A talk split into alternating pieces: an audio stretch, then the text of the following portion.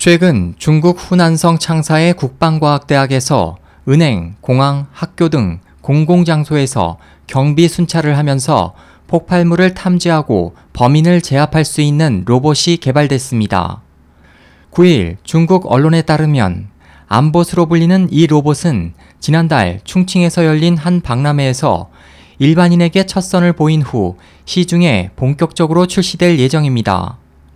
폭발물, 마약 및 무기를 탐측할 수 있는 센서와 바퀴를 가진 이 로봇은 최대 시속 18km의 운행 속도로 쉬지 않고 순찰할 수 있으며 머리 부분의 카메라는 사람의 얼굴을 인식하고 추적이 가능하며 집게 팔로는 목표를 잡거나 전기 충격을 가해 제압할 수도 있습니다. 로봇 개발자로 알려진 샤오 샹장은 군 부대, 공항, 박물관에서 로봇의 성능을 실험한 결과 매우 성공적이었다고 밝혔습니다. 한편 청두의 한 인공지능 개발 업체 준싱 윈쉐는 최근 자사가 개발한 로봇을 내년 가오카오, 즉 중국 대입 고등수학 시험에 응시토록 하겠다고 밝혔습니다. 이 회사 린후이 대표는 이 로봇은 문제풀이와 함께 채점도 가능하다.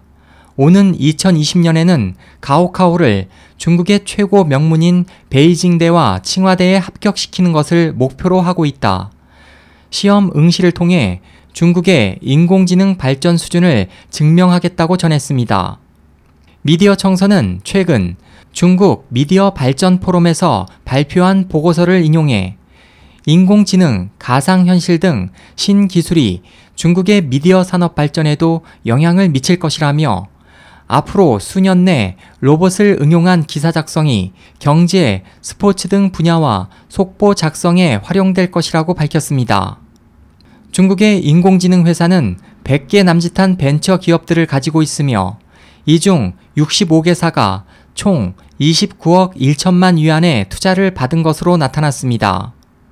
중국 보안협회의 한 관계자는 현 단계에서 로봇 시장 규모를 추산하기는 어렵지만 최소 100억 위안 규모를 넘어설 것으로 보인다고 말했습니다. SOH 희망지성 국제방송 홍승일이었습니다.